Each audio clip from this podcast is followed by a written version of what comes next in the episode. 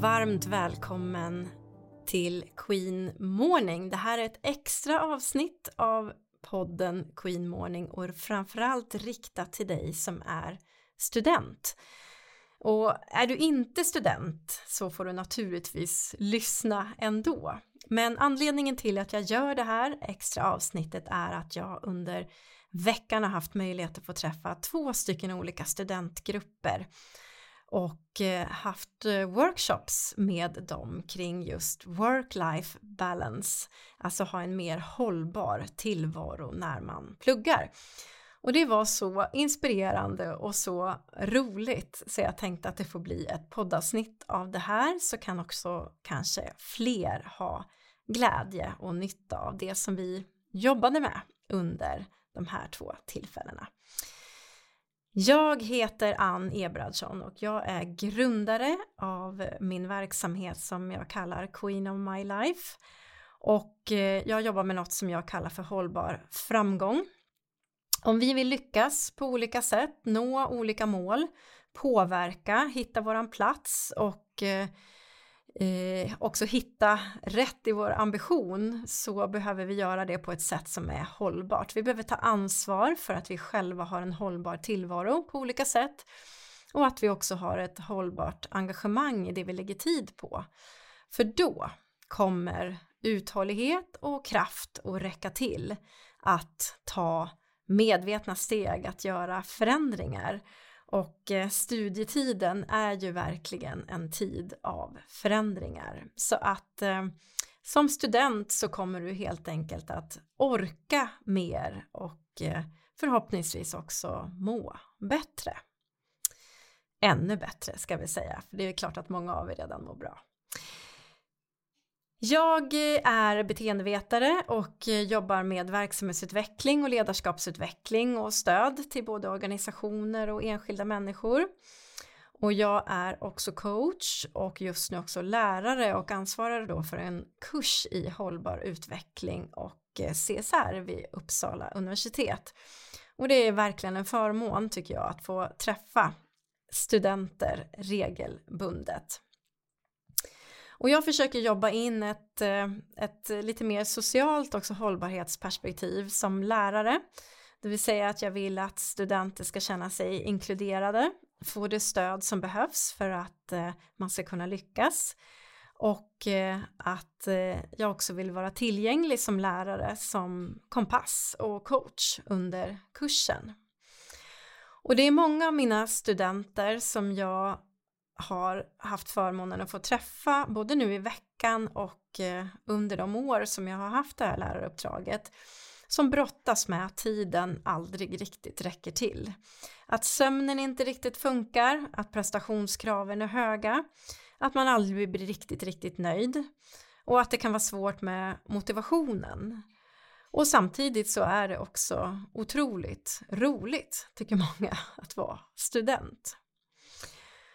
Work-life balance för studenter, ja men hur funkar det då egentligen? Den första frågan som jag brukar ställa när jag håller en sån här workshop det är att fråga hur känner du dig just nu? Hur känns det att plugga just nu? När jag ställde den här frågan till studenterna i veckan så fick jag svaret, eh, ja nu är vi alltså då i, i mitten på november, då fick jag svaret att det är mycket nu, Ehm, det är både tentor och omtentor och inlämningsuppgifter på olika sätt och grupparbeten och eh, kurser som går parallellt.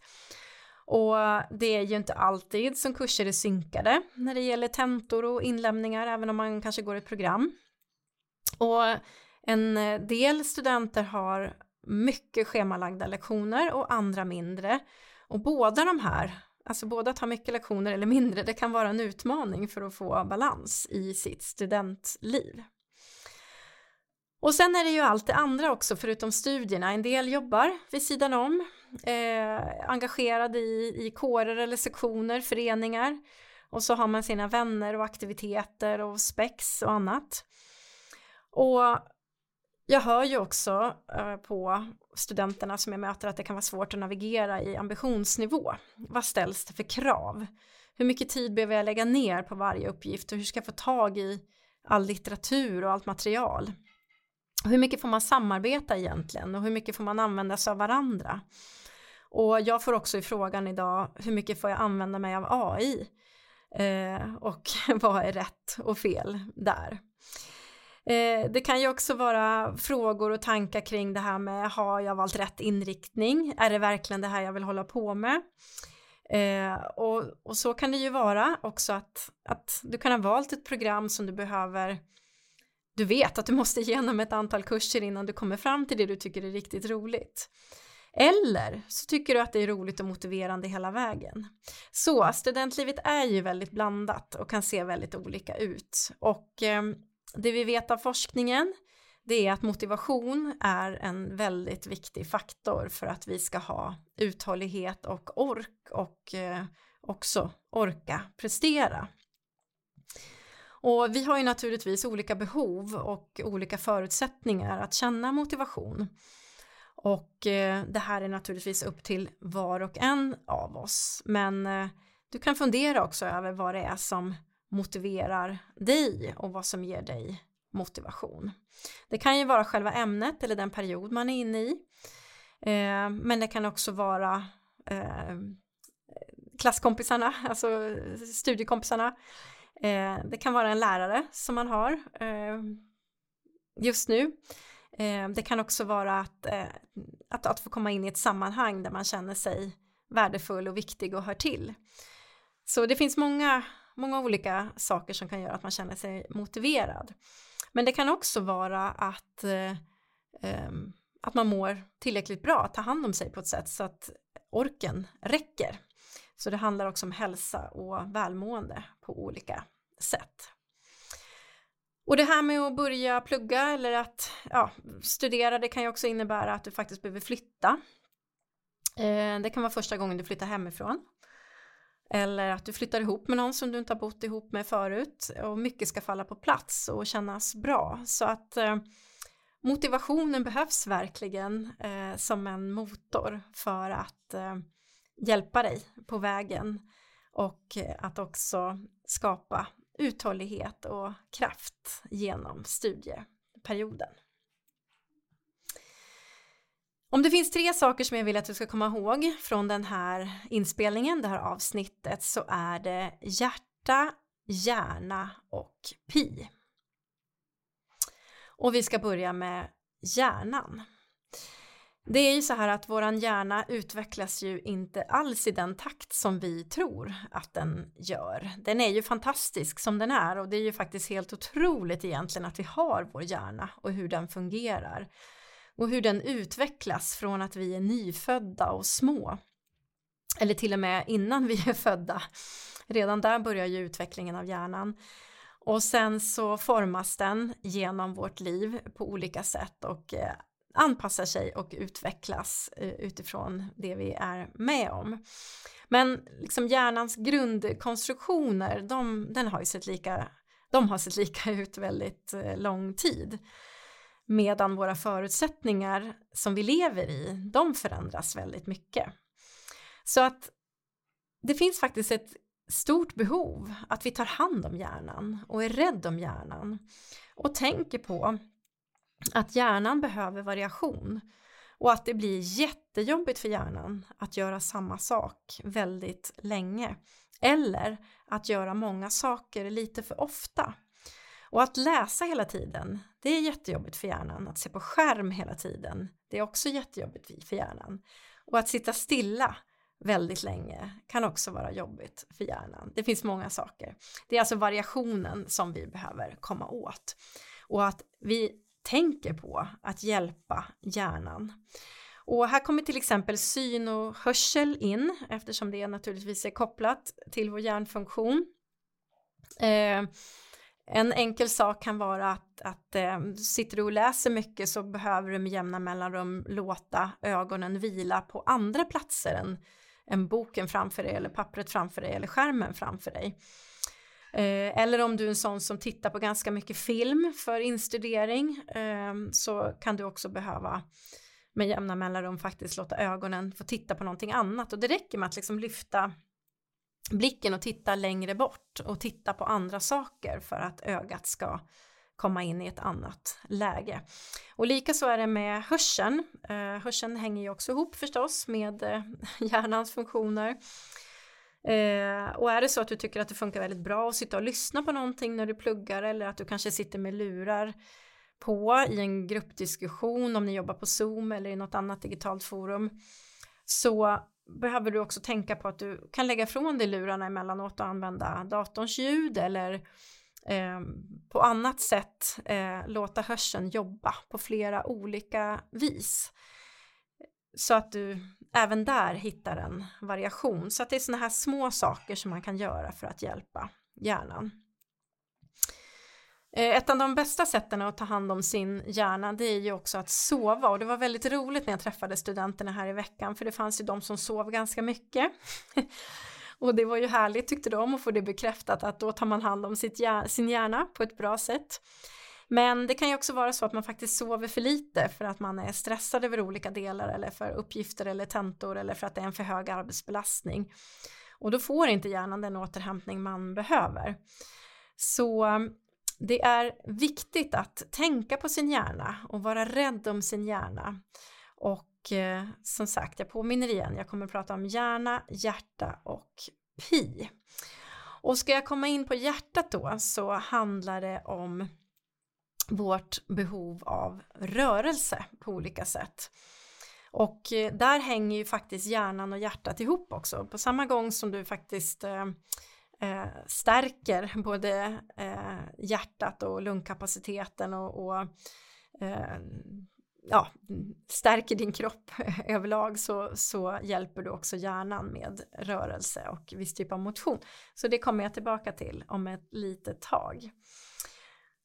Ja, och varför är det då så viktigt med work-life balance för studenter? Eh, det kanske inte skiljer sig egentligen så mycket från att vara student eller att, att jobba eller befinna sig någon annanstans i livet. Jag tror att jag tror att vi alla behöver mer balans i våran tillvaro och hitta, vi behöver hitta goda vanor eh, som eh, både bär oss och leder oss på olika sätt eh, i, genom livet och där vi befinner oss. Och det viktiga att veta det är att det finns inte ett sätt att göra det här på. Det finns inte ett sätt att hitta sin balans. Det är väldigt individuellt och eh, kan se väldigt olika ut. Men för att vi ska hitta var just du står någonstans så ska vi börja med en uppgift som jag då alltid gör när jag håller i den här typen av workshop oavsett om man är student eller om jag coachar andra människor som också vill ha en mer hållbar tillvaro. Och det är en övning där du ska ta fram ett helt vanligt papper. Du kan göra det här på skärm också om du vill men nu, nu tänkte jag, jag, jag pratar om så att vi har ett helt vanligt papper. Och så ritar du en cirkel. En cirkel. Och i den cirkeln sen så fyller du upp tårtbitar rita tårtbitar. Och varje tårtbit ska visa vad du har ägnat tid åt den senaste veckan. Så att du kan ju ta dagen idag, om det är fredag när du lyssnar. Och så tar du fredagen idag och backar till förra fredagen och så ser du vad du har gjort under den här veckan. Och det behöver inte vara på så detaljerad nivå men överlag. Um, hur mycket har du pluggat? Hur mycket har du jobbat ifall du har gjort det? Hur mycket har du umgåtts med kompisar om du har gjort det? Har du varit engagerad någonstans i någon förening eller i någon annan uppgift som du har just nu? Har du varit på fest? Hur mycket har du varit ensam? Um, hur många timmar har du eh, kanske hängt på biblioteket eller ja, gjort någonting annat? Jag tror ni förstår vad jag menar. Du ska rita de här tårtbitarna i någon slags proportion till varandra så att det blir en full cirkel så att du får en bild av vad du har ägnat tiden åt den senaste veckan och det, det, det, det viktiga här är att du är ärlig mot dig själv. Har du mest sovit hela veckan, ja då behöver det synas. Har du mest pluggat, då behöver det synas. Alltså det, eh, fundera en stund över vad du faktiskt har gjort. För det här är till för att du ska få en överblick på vad som tar din tid. För att uppmärksamhet Det är liksom första steget till att kunna göra medvetna förändringar om du vill göra en förändring. Och sen när du har gjort den här uppgiften med tårtbitarna, då kan du vända på pappret till andra sidan. Eller om du gör ett dokument till i, på datorn eller där du sitter. Och så gör du som ett eh, diagram. En eh, linje, på, en axel på, som går upp och en axel som ligger i botten. Och eh, så skriver du 1 till 10 eh, på, eller 1 till 5, det kan du välja själv, på eh, den som går upp. Och sen så på den linjen som ligger i botten så skriver du måndag, tisdag, onsdag, torsdag, fredag, lördag, söndag. Och sen ritar du en formkurva.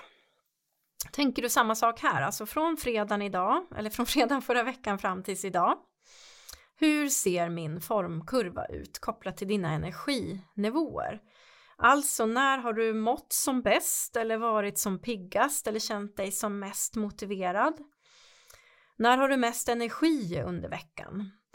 Och så även här är det viktigt att du är ärlig mot dig själv eh, och jag fattar ursäkta jag fattar att eh, både den här cirkeln och kurvan kan ju se olika ut vad det är för vecka. Men grejen är att ta en vecka bara för att börja uppmärksamma helt enkelt. Då har du fått en bild av vad som har upptagit din tid den senaste veckan och du borde också nu ha en formkurva hur energinivåerna ser ut. Och då kan du reflektera lite över om det finns ett samband mellan de där två bilderna. Går det att se att de dagar som du har lagt mycket tid på till exempel att läsa in en massa saker, då har energinivån varit hög eller låg. Eh, när du har jobbat, har den varit hög eller låg då?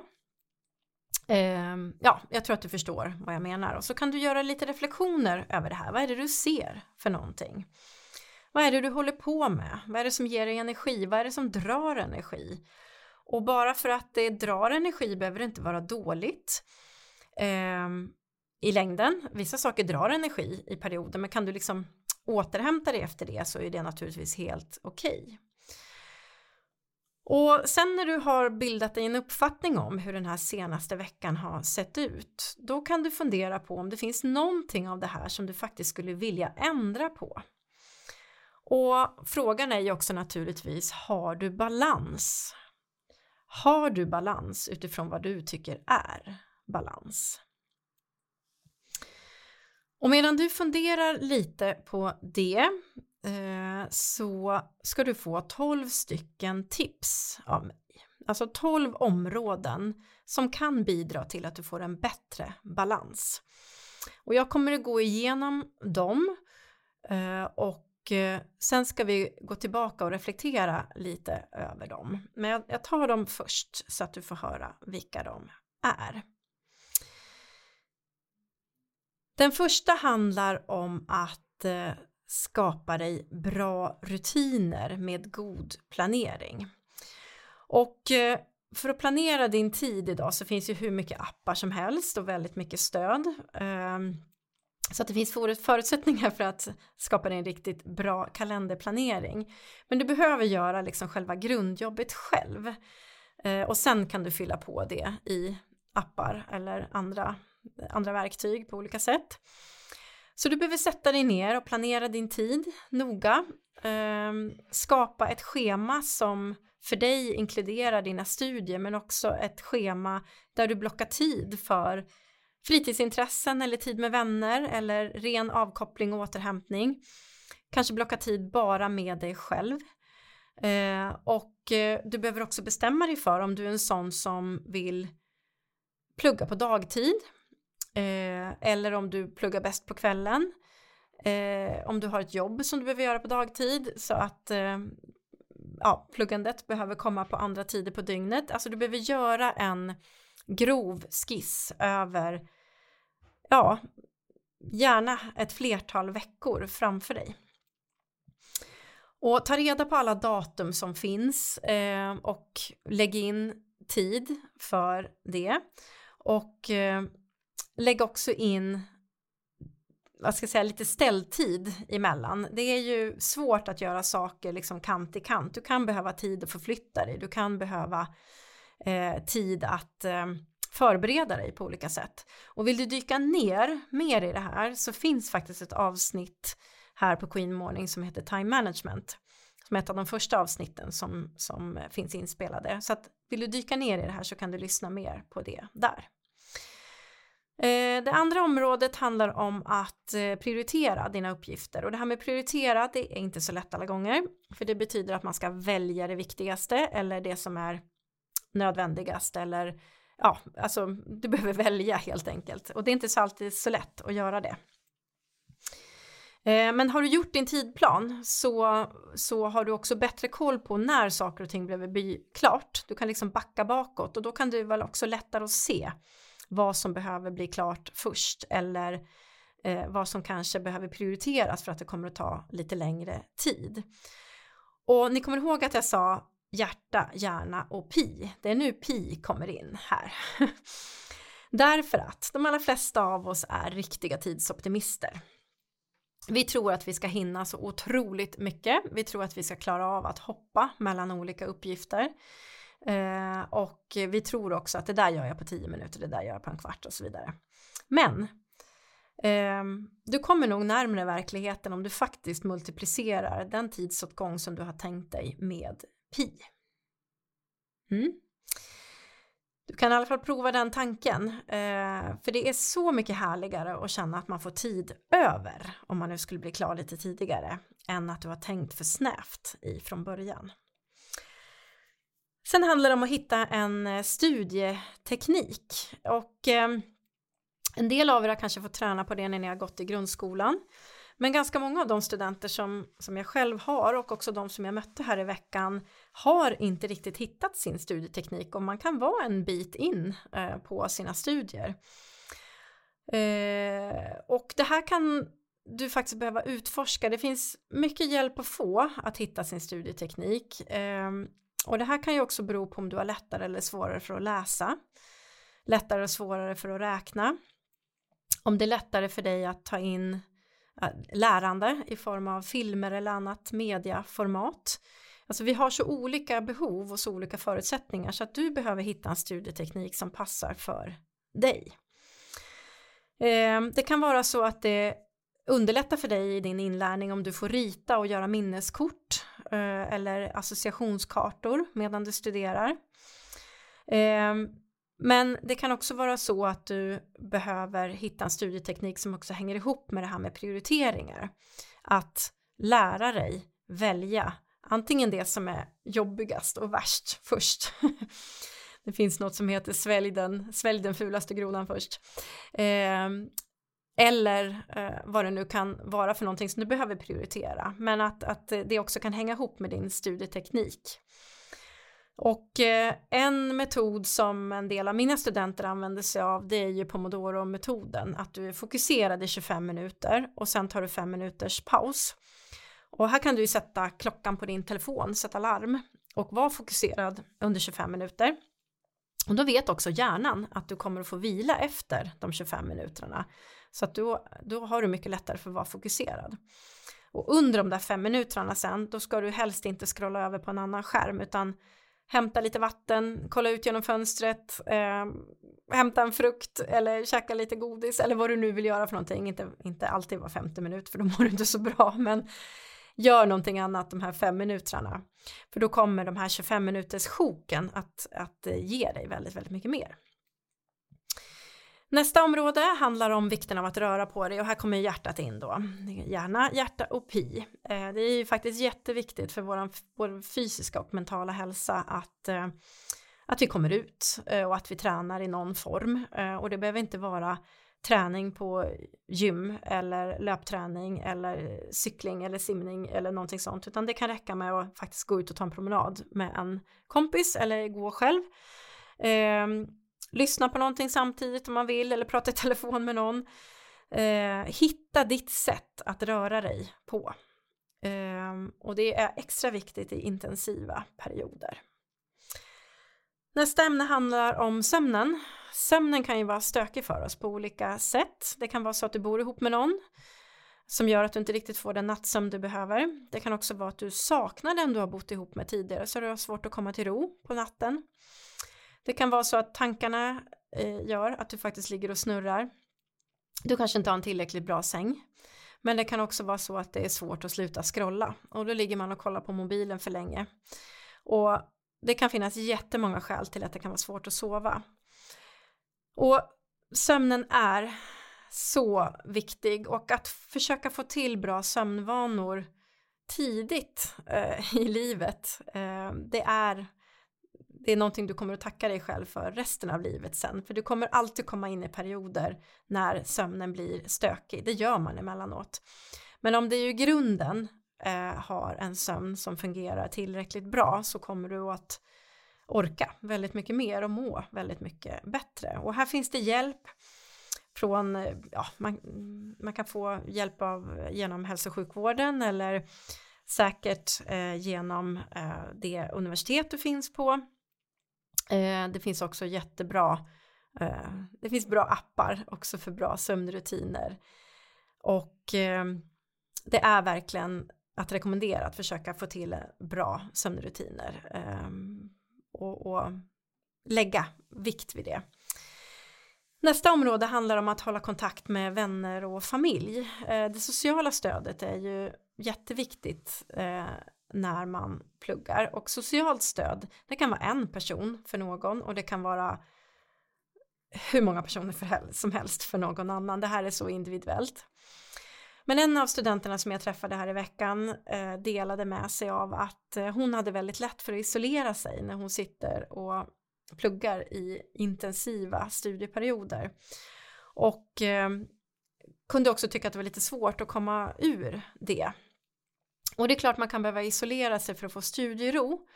Men eh, det blir faktiskt ohållbart om man tappar bort, alltså man isolerar sig så mycket så att man faktiskt eh, tappar bort den här påfyllningen som man faktiskt behöver också när det är väldigt intensivt av social samvaro och att få eh, bli socialt påfylld av någon annan. Och de här avbrotten behövs verkligen för att kunna varva ner själv och för att återigen hjälpa hjärnan att bearbeta allting som man håller på med. Och eh, det är också en viktig del av att kunna sätta gränser, eh, att faktiskt bryta av och eh, ta och hålla kontakt med vänner och familj. Och gränser det är nästa område. Vad är rimligt hur mycket du kan jobba? Om du nu jobbar parallellt med att du pluggar. Hur mycket är rimligt att du lägger ner tid på en uppgift? Det här med gränser, det kan man ha ett helt eget avsnitt om. Det finns faktiskt också ett avsnitt här på Queen Morning om du vill lyssna mer på det. Men eh, gränser och Eh, gränslöshet, det kan ligga väldigt nära varandra, framförallt om man har roligt. Och det är självklart att man ska göra massor med roliga saker om det finns möjligheter till det. Men när man tippar över till att man börjar känna sig stressad av det istället och det är svårt att säga nej, då är det dags att börja fundera på vad man har sina gränser och jobba lite med dem. Nästa område handlar om multitasking. Det finns massor av forskning som visar att det faktiskt minskar vår produktivitet när vi försöker multitaska, alltså vi försöker göra flera saker samtidigt. Vi tror att vi är bra på det. Ehm, jag tror att många av er som är yngre än mig, jag är 52 år, ehm, jag tror att många av er har tränat in ett sätt att göra fler saker samtidigt så att ni kanske just nu Eh, kan hantera det på ett bra sätt. Men eh, jag vet också när jag pratar med mina studenter att eh, multitasking det kan faktiskt vara någonting som man fastnar i eh, och som gör att det blir väldigt jobbigt för hjärnan att hoppa runt bland uppgifter.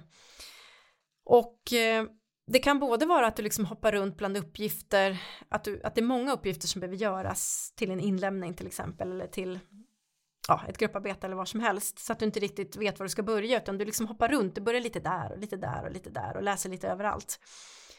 Eh, men det kan också vara så att det poppar upp notiser hela tiden i telefonen eller att eh, ja, att du sitter med en dator på där det, där det dyker upp chattar eller att du bli störd där du sitter för att du inte har tillräckligt med ro runt omkring dig. Ehm, så här kan du behöva lära dig att faktiskt att fokusera, vända på telefonen, stänga av notiser, ehm, hitta ett ostört sammanhang och få sitta och jobba i, eh, sätta gränser runt omkring dig att eh, ehm, jag får göra det här först och det där sen eh, för att hjälpa hjärnan igen med att slippa hoppa runt som ett popcorn mellan olika saker för att vi grejer det till en viss gräns men eh, det riskerar faktiskt att vi blir stressade i längden och inte lär oss lika lätt. Nästa område handlar om att ta hjälp av varandra. Eh, hjälpas åt. Eh, om man, inte, om man har lite utmaningar med sina gränser så kan det vara svårt också att eh, be om hjälp. Det kan också vara svårt att samarbeta. Och det är klart att ibland blir man ju ihopsatt i, i grupper, i styrda grupparbeten och så vidare och det kan man tycka är mer eller mindre roligt. Eh, men lustfyllda samarbeten är jätteviktiga för oss och eh, det är för att hitta balans så, så kan man verkligen hjälpas åt. Ni kan verkligen hjälpas åt. Eh, om du har någon annan eh, i kursen eller klassen eller på universitetet, alltså någon som befinner, i, befinner sig i ungefär samma situation som du kan få dela eh, med och eh, också ta hjälp av ibland eh, så kommer det att eh, troligtvis öka motivationen och också naturligtvis bidra till att du inte känner dig så ensam och isolerad. Och det här kan också vara ett jättebra sätt att komma igång om man behöver röra på sig lite mer eller eh, bryta eh, för långa stillasittande stunder eller eh, också bryta sin multitasking. Det är att ta hjälp av någon annan och hjälpas åt med det man vill ska bli bättre. Nu är det två områden kvar. Eh, den här näst sista handlar om eh, behovet av reflektion. Vi behöver reflektera tror jag. Jag tror att det ligger jättemycket lärande i reflektion.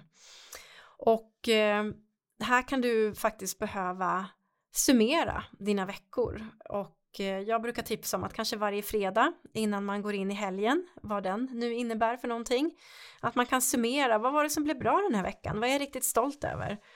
Och finns det faktiskt sånt som jag ska fira för att det har blivit klart eller för att eh, någonting som jag fått vara med om? Eh, finns det någonting som jag behöver ta tag i i nästa vecka på ett annat sätt? Eh, vad har jag lärt mig? Att eh, stanna upp och reflektera regelbundet, det är också jättebra för hjärnan och för vårt mående. Och den sista delen handlar om att vi faktiskt också måste belöna oss emellanåt. Det är jätteviktigt för motivationen. Det kan vara små belöningar när man når sina mål. Det behöver inte vara att man köper saker eller att man ska göra något stort utan eh, eh, en av de studenterna som jag träffade här i veckan sa att eh, om jag pluggar fokuserat i två timmar då får jag kolla tre avsnitt av min serie. Och det kan ju vara en sån där sak som man talar om för sig själv. Eller eh, eh sitter vi och gör färdigt de här uppgifterna nu så får vi gå och fika sen till exempel. Eller så får jag gå ner till gymmet för det tycker jag är jättekul med en kompis. Alltså det är att det går att hitta sånt som gör att vi upplever att vi firar lite.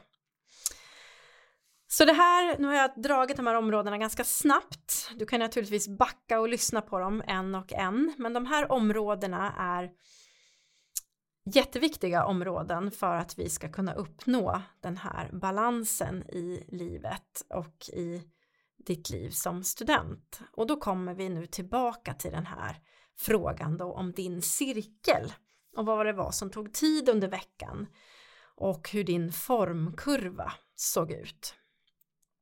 Om du går tillbaka till de tankarna. Och kanske hann du också fundera på vad som var ohållbart, om det nu var någonting och vad du skulle vilja ändra på. Och nu har du ju fått då ganska många områden som jag har lyft fram som är möjliga att göra förflyttningar inom. Och jag brukar säga att det räcker med att börja med ett enda steg. En enda medveten förflyttning så är du på väg mot ett mer balanserat och hållbart liv Så att eh, om du skulle fundera på alla de här områdena som jag har pratat om och välja ett av dem. Är det nu du ska skapa en tidsplan och prioritera dina uppgifter?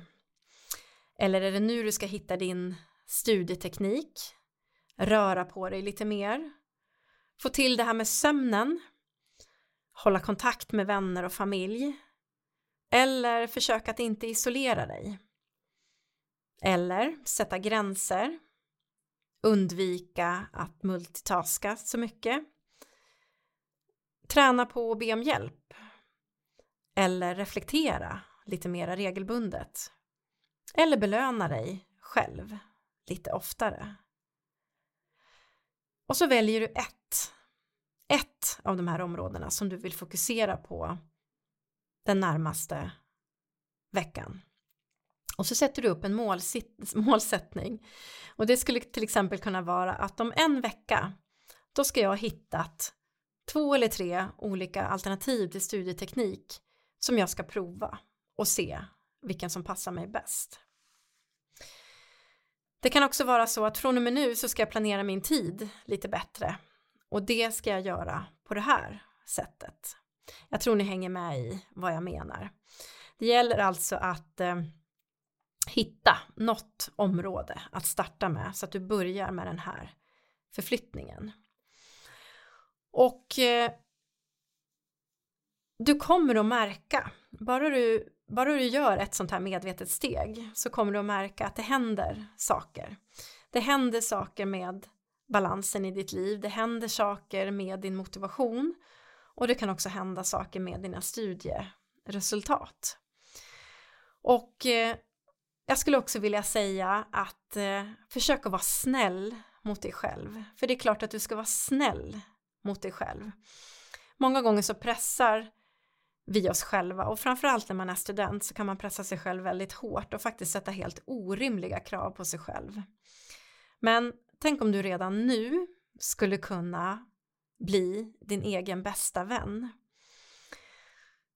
För då tror jag att du kan få ut så otroligt mycket mer av din tid som student och också hitta mer balans och må mycket bättre. För ibland blir det fel. Ibland har man valt fel program, man har valt fel kurs, man får göra omtentor eller man får komplettera på olika sätt och vis. Och då skulle jag som lärare önska att du med den här snälla omtänksamma sidan i dig själv kan tänka att det är just nu som jag lär mig som allra mest. Det är på grund av det här som jag lär mig som allra mest. Och jag vet att det svider när man får underkänt. Och det kan faktiskt svida hos mig som lärare också att behöva ge underkänt. Men där i ligger det stora, stora lärandet. Ehm, så kan du vara snäll mot dig själv och försöka se att, eh, att du gör en förflyttning också i det så kommer du ha stor glädje och nytta utav det. Så, hjärna, hjärta, pi. Var snäll mot dig själv. Och se så mycket som du kan som ett lärande, en process. Och sen om det finns någonting som du har sett att du faktiskt skulle vilja göra en medveten förflyttning till mer hållbarhet och mer balans Börja med en enda sak. Och ta gärna hjälp av en kompis så att ni kan göra det här tillsammans för då kan ni också hjälpa och stötta varandra. Jag hoppas att du har haft någon nytta utav den här workshopen. Den har blivit i lite snabbare format än om vi hade suttit i samma rum. Men eh, vill du ha mer stöd på något sätt med att hitta din studieteknik eller hitta ett mer hållbart studentliv eller det som kan kallas för work-life balance så får du gärna höra av dig till mig. Kanske kan vi hitta en möjlighet att samla dig och andra studenter att eh, jobba lite mer på djupet med det här för jag träffar gärna den som behöver det. Och så säger jag till dig som jag säger till alla mina studenter och det är att jag vill att alla ska lyckas. Och vad är då att lyckas? Ja, du behöver inte sätta varandra tenta. Du får vara sjuk ibland. Du får ha hängiga dagar. Men i grunden så kan du göra en hel del för att bygga en struktur som ger dig en bra, bra plattform att stå på. För har man en plattform som är strukturerad då går det att vara väldigt flexibel och man är rädd om sig själv. För det här är början på en ny del av livet och eh, det vore ju fantastiskt om vi kan ha det så bra som möjligt från början och att eh, du kan få ut så mycket som möjligt av din studietid. Och det här handlar ju om ett slags självledarskap och eh, att kunna samarbeta både med sig själv och med andra. Och hittar du en bra plattform för det redan nu, då kommer det vara guld värt från och med nu och framåt när du sen också ska söka jobb, fortsätta studera eller kanske forska. Då har du lagt en grund som är din och som är hållbar. Jag önskar dig allt gott och det studentliv som du hoppas på och vill ha. Och eh, var rädd om dig, för det finns bara en som du.